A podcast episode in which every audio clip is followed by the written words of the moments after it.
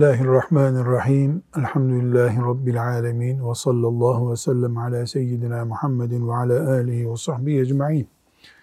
Riyazu Salihin'in bu bölümünde yönetim, siyaset veya idarecilik diyebileceğimiz bir bölüme geldik. Burada altı bölüm ayırmış Nebevi rahmetullahi aleyh. Yöneticilerin merhametli olmaları gerektiğine dair bölüm var. E, adil olmakla ilgili bölüm var. Yönetime talip olmamak, aranan adam olmak, arayan değil aranan adam olmak gibi bölümler var.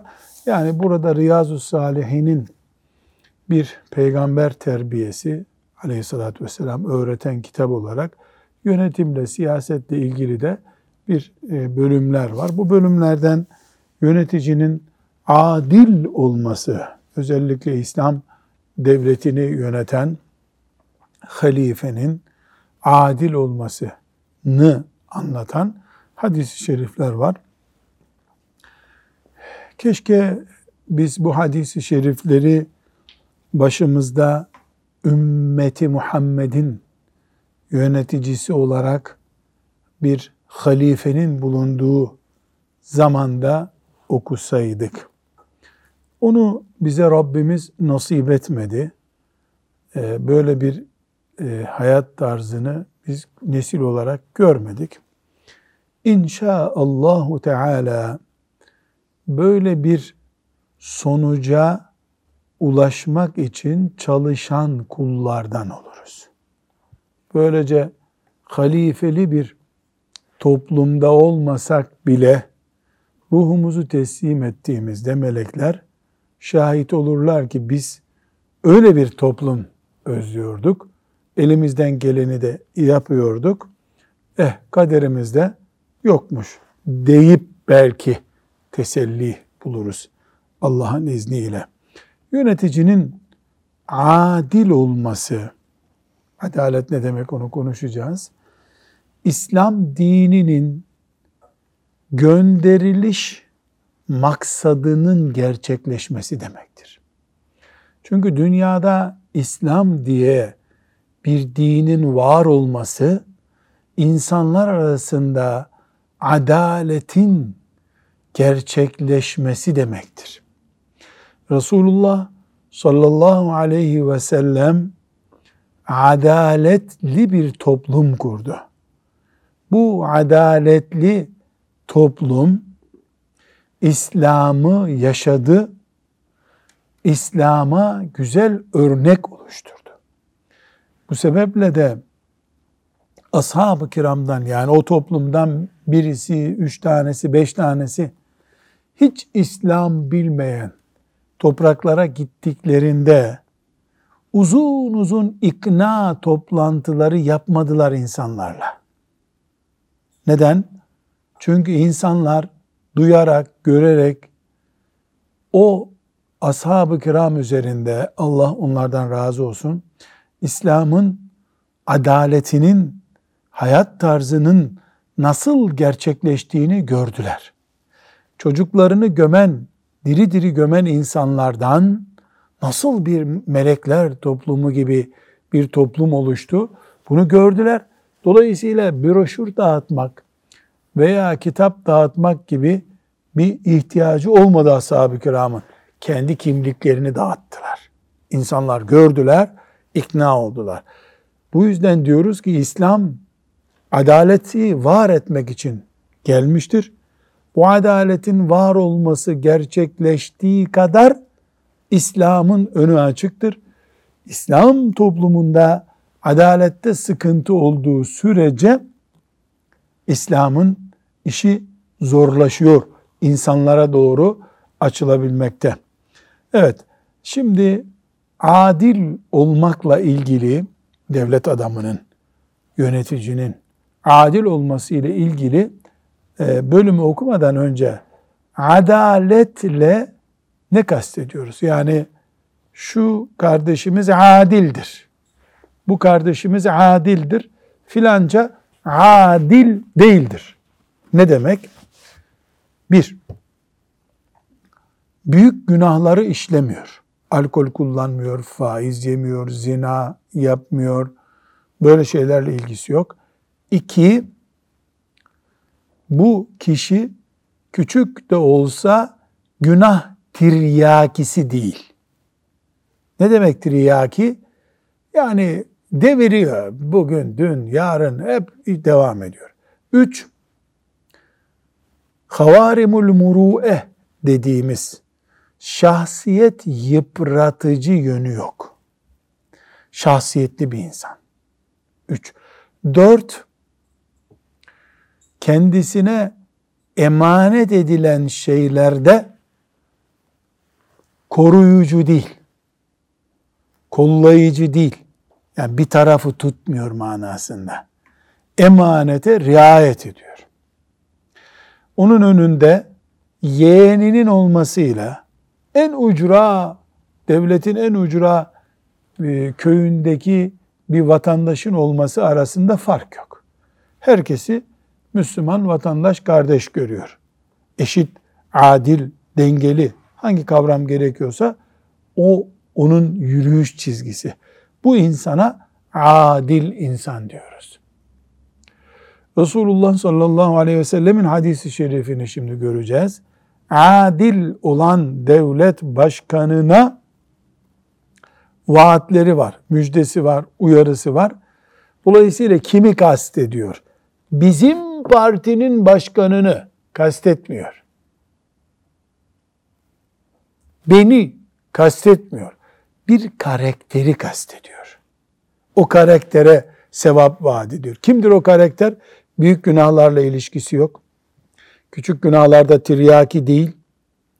Şahsiyetini yıpratacak bir e, yıpranmışlığı yok. Ve insanların emanetine sadık birisi. Şimdi bununla ilgili ayetler var burada iki tane. O ayetleri okuyup tekrar hadis-i şerife geçeceğiz. Nehl suresinin 90. ayetinden okuyalım. Allah Teala adaleti, iyiliği kesinlikle emreder. Adalet demek ki Allahu Teala'nın emrettiği işlerden birisi. Ve Hucurat suresinin 9. ayetini okuyalım. Daima adil davranın. Muhakkak ki Allah adil davrananları sever. Evet Allah'ın emri çok açık. Adil davran. O zaman biz Hafız Salih hayye ala salah deyince ne anlıyoruz? Namaza gelin. Kim emrediyor bunu? Dolayısıyla namaza gitmeyince kimin emrine karşı olmuş oluyoruz? Allah'ın emrine karşı olmuş oluyoruz. E Müslümanlığımız ne oluyor? Sorunlu hale geliyor. Dönelim. Allah adaletle iş yapan kullarını sever diyor. Değil mi? Demek ki adaletten sapan kulunu seviyor mu allah Teala? Sevmiyor. Namaz kılmamak nasıl bir kabahatse Müslümanlık olarak adaletli olmamak da kabahat mi? Kabahat. Sadece siyasetçi mi adil olur? Hayır. Baba çocuklarına adil olmaz mı? Olur. Dede torunlarına adil olmaz mı? Olur. Apartman yöneticisi daire sahiplerine adil olmaz mı? Olur. Kooperatifte adalet gerekiyor mu? Gerekiyor. E, iki insan varsa bir yerde iki insanın ikisine de adil davranmak gerekiyor. Yani adalet insana tanınan bir özellik. Değil mi? Mesela sadece Müslümanlara mı adil davranmak gerekiyor? Hayır. Bir yerde bir insan var. O Müslüman olmasa bile onun dini başka bir mesele. Cehenneme girecek olması başka bir mesele. Bizim o insan olduğu için, toplumun bir parçası olduğu için ona adil davranmamız gerekiyor. Neden? Bu bizim bir fantazimiz değil. Bizim dernek olarak kararlaştırdığımız bir şey değil bu. Allah'ın emrettiği bir şey. Aksitu adaletli olun. İnna Allah yuhibbul muqsitin.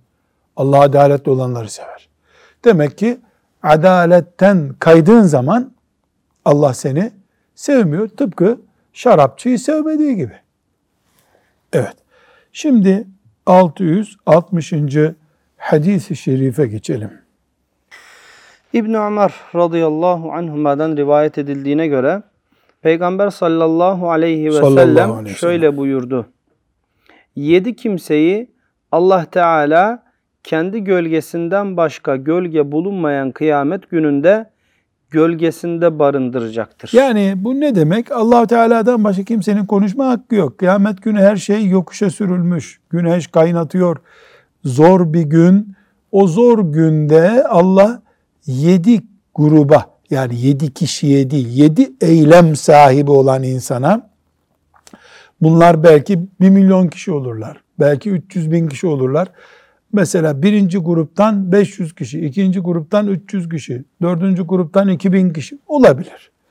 Bu yedi gruptan biri olmayı mümkünse hepsi, değilse en azından ikisinden, en azından birinden olmayı Resulullah sallallahu aleyhi ve sellem önümüze ne olarak koyuyor? Hedef. Böyle bir hedef. Yani mümin şöyle düşün mesela bu gençler elhamdülillah hayatının baharındalar. Riyazu Salihine tanıştılar. Resulullah dedi ki deyince dinliyorlar. Bu bir nimet. Bunlar önlerine bir hedef koymalı. Ben bu yedi kişiden biri olacağım. Şimdi e, burada bu dersi dinleyen bir anne mesela bu dersi dinliyor. E, üç tane çocuğu var. Hedef etmeli ki ya Rabbi bana da işimi kolaylaştırsan bu yedi tanesinden en az birini gerçekleştiren bir çocuğun annesi olayım. Babası olayım. Yani nasıl çocuğumuz doktor olsun, mühendis olsun diye bir hedef koyuyoruz ki zarar yok öyle olsun.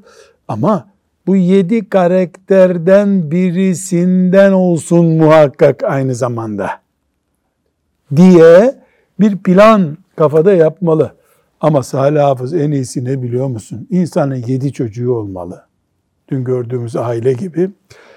Her bir çocuğunu da bu özelliklerden biriyle donatmalı. İnşallah da kıyamet günü Hasan Hoca o yedi çocukla beraber şefaatleriyle cennet kolay olur. Yani biraz zor mu oldu bu benim hedefim? Yok hocam insanlar 4-5 fakülteden mezun olmak istiyorlar. 7 fakülte aynı anda burada. Ne fakültesi bu fakülte mi ya? Bunlar e, şu güneş sistemi gibi şeyler elhamdülillah. E, mâzâke alallâhi Allah için böyle bir zorluk yok. Yeter ki kul samimi istesin. Evet şimdi okuyalım bu yedi grup kimlermiş? Adaletli devlet reisi. Heh, konumuz zaten buradan geliyor. Bu hadisi şerif 450. hadis olarak geçmişti. Orada geniş şerh ettik. Şimdi daha üzerinde yoğun durmayalım. Zaten konumuz adaletin, devlet başkanında adaletin aranmasından dolayı bu hadis buradaydı. Adaletli devlet reisi Allahu Teala'nın gölgesini kıyamet günü hak eden bir numaralı adam. Evet. Rabbine ibadet ederek yetişen genç. Ya Allah. Şimdi bunu okuyan genç kız kardeşlerime, kızlarıma, genç delikanlılara, size yani unutmayın. Şimdi adaletli devlet başkanı deyince akla kim geldi? Ömer. Ömer radıyallahu anh geldi. Ya Ömer'in yanına yazılan bir isim sahibi olabiliyorsun sen. Hasan Hoca ile benden geçti bu iş. Kırkı devirdik. Ne mutlu size yani. Yani bu büyük bir lütfu Allahu Teala'nın. Ama ibadet ederek yetişmek ne demek? Haramlara bulaşmamış, ibadet kaçırmamış delikanlı demek. Evet. Gönlü mescitlere bağlı kimse. Nasıl insanın gönlü mescide bağlı olur? Cumadan cumaya gidiyor. Öyle değil. Yani evde filan yerde filan asma sokak no 17'de oturuyor. Evde bulamadım camidedir. Yani bu adam ne biliniyor? Camidedir. Evde değilse camidedir. Hani köy ihtiyarları diyorlar ya evde yok kahvededir. E köyde nereye gidecek adam? Köy kahvesindedir. Nasıl böyle bir doğal olgu var? Bir Müslüman meleklere inandırırsa sonunda evde değilse camidedir. Camiye bağlı adam demek ki. Elhamdülillah. Cealenallahu minhum. Birbirlerini Allah rızası için seven ve buluşmaları da ayrılmaları da bu sevgiye dayalı olan iki şahıs. Yani iki mümin birbirlerini seviyorlar. Para yok, pul yok. Sadece Allah için buluşuyorlar, selamlaşıyorlar, ayrılıyorlar. Bunların ikisini de Allah ne kabul ediyor? Arşın gölgesindeki insanlardan kabul ediyor. İtibarlı ve güzel bir kadın kendisiyle beraber olmak isteyince ben Allah'tan korkarım diyerek buna yanaşmayan erkek. Yani normalde erkek kadının peşinden dolaşır ama kadın erkeğin peşinden dolaşınca erkek bir puan önde gibi daha harama yakın bir yerde duruyormuş gibi oluyor ya. Bunun üzerine Allahu Teala erkeğin böyle hazır bir fırsata rağmen ben Allah'tan korkarım demesini ne kabul buyuruyor? Arşın gölgesinde ikram kabul buyuruyor. Sağ elinin verdiğini sol eli bilmeyecek kadar gizli sadaka veren adam. Ne demek? Sağ el bu. Bununla bir hayır veriyorsun. Al bunu diyorsun. Sol elin bilmiyor. İnsanın sol elinde göz falan yok değil mi? Ne demek sol eli? En yakını bile bilmiyor. Hanımın da bilmiyor. Hanımı da bilmiyor. Niye hanımına da söylemiyor? Niye Allah için verdim? Hanım bilse ne olur, bilmese ne olur? Reklam yapmıyor. Çeşmenin üstüne yazdırmıyor. Filancaların adına yapılmıştır. Herkes su içebilir. Afiyet olsun, şeker olsun. Tamam para olursa bir daha musluk yapacağız. Böyle reklam, ticaret yok. Allah için yaptık. Gitti. Melekler gördü. Gerisi önemli değil. Düşünen adam. Tenhada Allah'ı anıp göz gözleri yaşla dolan kişi. Evet. Bu kimdir? Tenhada ağlayan. Yani kimse yok. Ee, orada ahireti hatırlıyor, cenneti hatırlıyor, cehennemi hatırlıyor, sıratı hatırlıyor. Resulullah sallallahu aleyhi ve sellem Efendimizle buluşacağız. O bize bir tas su verecek, ondan içeceğiz, onu hatırlıyor. Sonra cennette selamun aleyküm diye bir bakıyor ki Allahu Teala bize selam veriyor. Bir de boşalıyor gözü yaşı. Bu nereden kaynaklanır insanda? Film seyretmiyorsun. Allah sevgisinden, Allah korkusundan, takvadan, iman büyüklüğünden kaynaklanıyor. Bunu bir Müslüman yakaladı mı biiznillahi teala neyi yakalamış oldu? Arşın gölgesini yakalamış oldu. Şimdi arşın gölgesi deyince yani tabi ahiret şiddetini, oradaki vahim durumu iman ederek bilen için bu bir taltif. Ha orada olmasa otobüs durağında beklerim derse ne diyeceksin? Ne diyeceksin? Onun için ahireti iman çok güçlü olmalı. Yani kazaya namaz bıraktın, nauzu billahi teala, e kaza edersin de ahirete imanda hafif bir sarsılma oldu onun kazası yok bir daha. O şeytan oradan yakalayıp o sökükten e, bitirebilir. Nauzu billahi teala. Evet bu hadis-i şerif e, bir kere daha şerh edilmişti. Şimdi ikinci bir sonraki hadis-i şerife geçelim. Abdullah İbni Amr İbni As radıyallahu anhuma'dan Radıyallahu rivayet anhuma. edildiğine göre Resulullah sallallahu, Sallallahu aleyhi ve sellem şöyle buyurdu. Verdiği hükümlerde ailesinin ve halkın yönetiminde adaletli davranan yöneticiler kıyamet gününde Allah Teala'nın yanında nurdan yüksek koltuklar üzerinde otururlar. Ya Allah önce bu tasvire bakalım. Bir koltukta oturuyorsun. Koltuk kumaş değil, sünger değil, taş değil, mücevher değil, nur. Nur ne? Işık. Yani nurdan koltuk. E bu büyüklük, cennet nimeti işte. Bu koltukta kim oturuyor? İnsanları yönetirken adil davranan. Adil davranan. Onları Allahu Teala ne yapmıyor? Zayi etmiyor bu adaletlerini. Peki Hafız Salih burada çok önemli bir nokta var bunu not edelim. Yahu zaten adam ümmetin başına getirilmiş. Zalim olacak hali yoktu ya. Niye buna bu kadar büyük sevaplar vaat ediyor ki Allahu Teala? O yedi kişinin de başında anılıyor. Çünkü yazıyorsunuz notu değil mi? Adaletli olmak o kadar kolay bir şey değil. Yeğenin sıkıştırıyor. Damadın rica ediyor. Hanımın tembih ediyor evden çıkarken, saraydan çıkarken, köşkten çıkarken diyelim. Arkadaşlar bastırıyor. Seni destekleyenler bastırıyor. E, askeri grubun var, onlar geliyor. Ya işte Halife Hazretleri bu işi çok geciktirdik, bizim yeğenin tayini çıkmadı diyor. Halbuki o tayini 3 aydır, 5 aydır, bir senedir bekleyen başka vatandaşlar var. Yani her sabah, yaz, kış sabah namazına kalkmak kolay mı? Hemen kalkılıyor mu? Zekat vermek o kadar kolay mı? Deste deste parayı hiç tanımadığın birine. Adil olmak da o kadar kolay değil. Hiç kolay değil o kadar. Çok zor. Ama bizim gibi sıradan bir vatandaş adil ol diye bağırır. Ee, sen zaten yani Anadolu'da bir deyim var ya bekara karı boşamak kolay diye. Neyin adil olacaksın ki sen zaten yani bir adın yok şanın yok. Hükmedeceğin bir şey yok.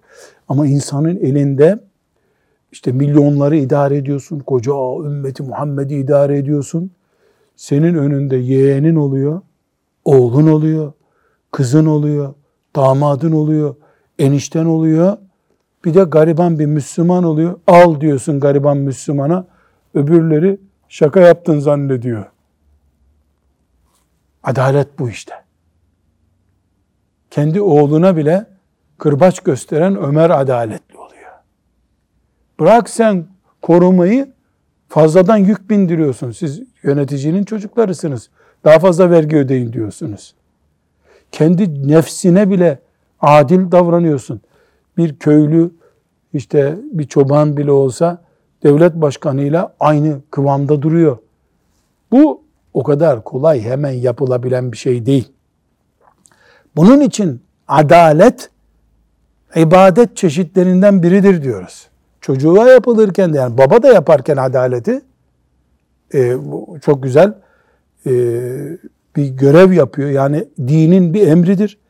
Dinin bir emri olduğu için de dinin bir emri olduğu için de yerine getirilirken ibadet getirilmiş oluyor. Bu yüzden de nasıl namazı kılarken mesela burada kaç kişiyiz? Beş kişi. Beşimiz de namaza durduk. Aynı namazı kılıyoruz. Mesela ikindiyi kılacağız. Şimdi beşimizin de huşu ve namaz heyecanı, taadil erkanı aynı mı? Değil. Kıyamet günü aynı mı değerlendirecek bunları Allah? Hayır. Herkese namazındaki huşu o kadar. Cennette namazın karşılığını bulurken buradaki kılma ağırlığımız kadar bir karşılık bulacağız. Değil mi? Bunda bir tereddüt var mı? Yok. O zaman biz diyoruz ki bu madem böyledir, namazın bile karşılığı farklı, herkesin kıldığı, yani tamam cenneti kazanıyorsun ama cennette de bir derecelendirme var. İşte adaleti de Müslümanlar uygularken bu şekilde farklı karşılık bulacaklar Allah'tan. Ömer bin Hattab radıyallahu anh gibi adil olanlar işte nurdan minberler üzerinde duracaklar. Demek ki biraz daha adalette geri kalanlar plastikten mi, odundan mı bir koltuğun üstüne oturtulurlar herhalde bilmiyorum. Yani cennette makamların dünyadaki kaliteye göre farklı olacağının da işareti bu. Rabbim e, öyle adil olmayı, öyle adil olanların yönetiminde yaşamayı bize nasip etsin deriz. Bir sonraki hadis-i şerife geçelim. Avf İbni Malik radıyallahu anh Resulullah sallallahu aleyhi Sallallahu ve aleyhi ve sellemi sellem. şöyle buyururken dinledim dedi. Devlet başkanlarınızın en hayırlısı sizi seven ve sizin tarafınızdan sevilen, size dua eden ve sizin duanızı alan kimselerdir. Devlet başkanlarınızın en kötüsü de size buğz eden ve sizin buğzunuza hedef olan, size lanet eden ve lanetinizi alan kimselerdir. Bunun üzerine ya Resulallah onlara karşı tavır takınalım mı diye sorduk. Bize şu cevabı verdi. Aranızda namaz kıldıkları sürece hayır. Aranızda namaz kıldıkları sürece hayır. Evet. Salih Hocam şimdi uzun olduğu dinleyenlerimiz açısından belki biraz e, cümle karıştı. Ben şöyle sorayım sana. En iyi devlet başkanını tarif et. Hadis-i şerifte göre. Bana tarif. En iyi devlet başkanı kim? Ee, insanları seven, Seven ve sevilen. sevilen. Bir. İki, dua eden ve dua alan. Dua eden ve dua alan. Üç. Bu. O kötüye geçiyor. En kötüye geçelim. Ee, insanların sevmediği, ve insanları sevmeyen. Sevmeyen ve sevilmeyen. evet. İki, Lanet eden, lanet alan. beddua alan, beddua eden. Tamam. Peki. iyi belli oldu. Seviyoruz. O da bizi seviyor. Nereden anlıyoruz sevdiğini? E, devleti vatandaşın isteğine göre yöneltiyor. Zenginin, iş adamının, e, arkadaşlarının, partisinin isteğine göre değil. Adalet sağlıyor. Zaten adalet konuşuyoruz burada. Peki kötü adam kimi görüyoruz? İşte bu özelliği ters taraftan olan. Tamam ya Resulallah böylesi olmayınca kapıp kılıcı canlarına girelim mi bunların? Ne buyuruyor o zaman? Namaz kılıyorlarsa hayır. Hayır namaz kılıyorlarsa. Hayır namaz kılıyorlarsa. Peki burada bir tek gram şüphe kalıyor mu? İslam adına en büyük ölçü namazdır diye. Namaz din, namaz İslam, namaz cennet, namaz cehennem demektir desem abartmış oluyor muyum? Hayır. Demek ki namaz konusunda bir tereddüt yaşanmadığı sürece İslami açıdan bir sıkıntı yok demektir. Ve bu hadisi şerif aynı zamanda bize mümin insanların yöneticileri için dua etmeleri gerektiğini öğretiyor. Sadece vergimizi ödeyip bir kenara çekilirsek tam hadisi şerifin verdiği terbiyeye göre hareket etmiş olmuyoruz demek ki. Müminler olarak devleti yöneten için, yönetenler için diyelim, dua etmemiz gerekiyor. Bu dua sıhhatli bir ömür olur. Yaptıkları işlerde muvaffak olmaları için olur. Yani her halükarda dua nasıl yapılıyorsa müminler dua etmelidirler. Bir başka hüküm daha çıkıyor bundan. Müslümanlar devletini yönetenle ilgilenen insanlardırlar. Devleti yönetene karşı Müslümanın da sorumluluğu var. Nasihat ediyor. Ne diyor sahabe? Çıkalım mı karşılarına ya Resulallah diyor. Ne cevap veriyor? Namaz kıldıkları sürece hayır. Bundan ne anlaşılıyor? Namaz da kalktıysa aradan gidin düzeltin diyor. Demek ki Müslüman devletini yöneten insanın varlığıyla, devleti yönetme tarzıyla ilgilenen insan olması lazım. Ama genel karakter nedir? Müslüman yasalara, yönetime itaat eden insandır. Ana karakter budur. Tek şartı var. Söz konusu kanun Allah'a isyan olmayacak. Allah'a isyan olan bir şeyde itaat olmaz. Onun dışında Müslüman yasal insandır. Yani yasalara dikkat eden insandır.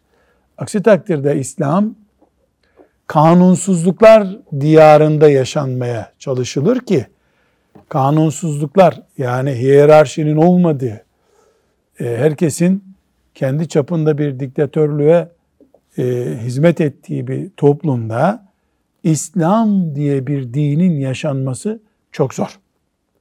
Bunların hepsinden de ne anlıyoruz?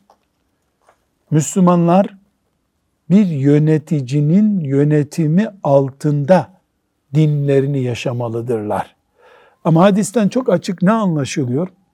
Bazı yöneticiler namaz kıl payı böyle bir namaz kalacak kadar İslam'ın köşesine kaçmışlar. Bu olabilir mi olamaz mı İslam toplumunda? Olur çünkü hadis-i şerif ne diyor? Böyle beddua alan bir liderin de İslam toplumunun başında olabileceğini söylüyor. İndirelim mi aşağıya Resulullah dediklerinde indirin diyor mu? Hayır. Namaz kılıyorlarsa dokunmayın diyor. Demek ki adalet kabiliyetini kaybetmiş birileri de yönetici olabilir bir toplumda. Niye? Olsun diye değil ama yani. Hasbel kader olmuş olabilir. Efendimiz sallallahu aleyhi ve sellemin mucizelerinden biri bu. bir zalimin gelip ümmeti yönetebileceğine dair bilgi verdi önceden. Olsun diye değil. Ama o yöneticinin e, adaletliyle yer değiştirmesini istemek kan ve zayiata sebep olacak. Ümmetin enerjisine enerjisinin zayiatına sebep olacağı için devirin muhakkak adaletli biri gelsin demiyor Efendimiz sallallahu aleyhi ve sellem. İslam'ın ana dinamiği olan namaz hayatta ise e, devam edin buyuruyor. Çünkü zaten Tabarani'nin rivayet yok e, Deylemi'nin e, Firdevs'inde zannediyorum e, bir hadis var. Kema tekunu yuvelle aleyküm. Siz nasılsanız başınıza öyle kimseler gelir. Yani zalim lideri hak ettiğiniz için başınıza zalim geldi. Toplum kendini değiştirir. Ulema, Allah'a davet edenler, hocalar ıslah ederler, günahlar azalır, e, ibadetler çoğalır. Allahu Teala da rahmetiyle daha salih bir kulunu gönderir. Paldır küldür e, adaletli adam arıyoruz diye anonsa çıkılmıyor. Ne yapılıyor ya? Toplum adil birinin yönetiminde olmayı hak edecek hale getiriliyor. Olması gereken o. Evet. Bir sonraki hadisi şerifi bu bölümün e, son hadisi şerifi onu okuyalım. Ayyad İbni Himar radıyallahu anh Resulullah sallallahu aleyhi ve sellemi aleyhi ve şöyle sellem. buyururken dinledim dedi. Cennetlikler üç gruptur. Bunlar adil ve başarılı devlet başkanı, yakınlarına ve Müslümanlara karşı merhametli ve yufka yürekli olan kişi, ailesi kalabalık olduğu halde haram kazançtan sakınıp kimseden bir şey istemeyen adamdır. Evet, e, yani Müslim'de hadisi şerif bu.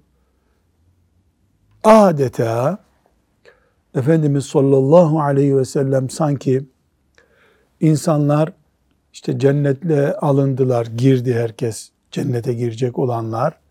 işte ne kadar insan girdiyse adeta Efendimiz sallallahu aleyhi ve sellem böyle kuş bakışı cennettekilere bir baktı bir baktı ki üç grup insan varmış orada demek ki. Evet hepsi namazlı, imanlı insanlar ama onları sosyolojik açıdan bir baktığında cennette üç grup insan gördüğünü söylüyor. Birinci grubu kim bunların? Adil devlet adamları. Adil devlet adamları. Adil devlet adamına örnek veriyoruz. Oğlu geliyor, hiç tanımadığı sınır vilayetlerden birisinden bir köyden bir Müslüman geliyor. Onun gözünde ikisi de eşit duruyor. Seçim zamanı herkes eşit benim gözümde adil filan o laflar değil ama. İmza günü olduğu zaman, iş pratiğe döküldüğü zaman böyle oluyor. Birincisi bu. Bu insanı Allahu Teala o kadar seviyor ki sanki cennetin bir bölümü ondan oluşuyormuş gibi. İkinci bölümünde kim var? Akrabalarına ve Müslümanlara karşı merhametli, yufka yürekli olan insanlar. Demek ki cennette kaba insanların yeri biraz az. Çünkü yukarıdan gördüğünde sallallahu aleyhi ve sellem onları hiç görmedi. Evet kafirin e, dışındaki mümin cennete girecek biiznillahü teala ama yani bir kitle oluşturamıyorlar orada bir türlü. Ve üçüncüsü mümin yüz suyu dökmüyor. Ailesi kalabalık, fakir ama yüz suyu dökmüyor. Kredi almıyor, borç istemiyor. Fakr zaruret içerisinde onurlu yaşıyor. Bunlar da cennette kuş bakışı bakıldığında Resulullah sallallahu aleyhi ve sellemin dikkatini çekecek kadar kalabalık bir kitle oluşturuyorlar. Şimdi bu hadisi şeriften her şeyden evvel e, ne öğreniyoruz? Demek ki adil devlet adamı Allah'ın izniyle cennete girmek bir kenara cennetin bölümünü oluşturuyor. Çünkü Allahu Teala'nın emirlerinden biri de neydi? Ve aksitu adil olun emriydi.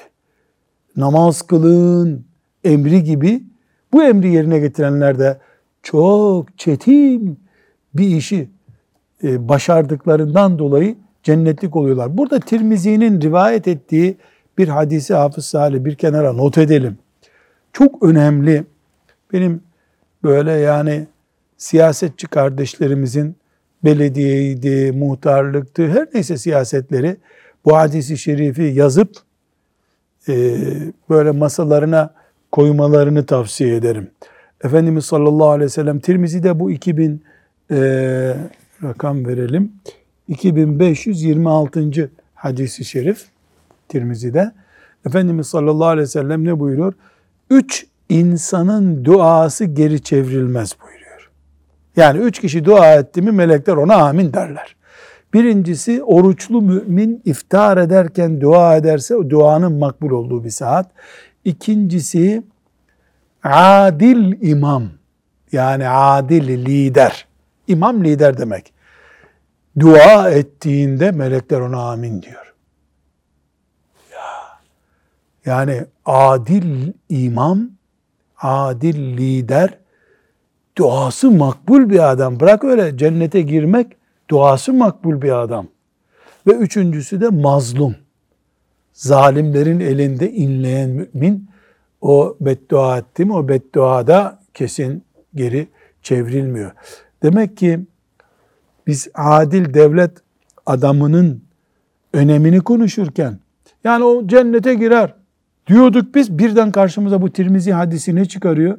Ya bırak cennete girmeyi dünyada duası makbul bir adam. Yani biz bir türbeye gidip bu türbede dua mı etsek adil bir devlet adamı bulsak da ona gidip hastamıza dua et desek hangisini tavsiye edersin Salih?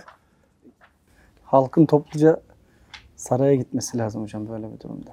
Ve bu hadisi şerif bize bir şey daha öğretiyor. Öyle yumuşak gönüllü olmak, kuzu olmak filan diye tarif edilir bir şey değil. Cennetin anahtarları var o yumuşak gönüllülerin elinde. Cennetin anahtarlarını taşıyorlar. Bir de ailesinin kalabalıklığına rağmen maaşı az geliyor. Buna rağmen dilenmiyor. Yüz suyu dökmüyor. Babamızın millete borcu yok. Babamız para istemez kimseden dedirtiyor çocuklarına. Bu adam da cennette iyi durumda. Allahu Teala'dan şu mübarek hadisi şeriflerin gösterdiği mübarek yollarda yürümeyi bize nasip etsin diye dua ederiz. Ve sallallahu ve sellem ala seyyidina Muhammedin ve ala alihi ve sahbihi ecma'in. Velhamdülillahi Rabbil alemin.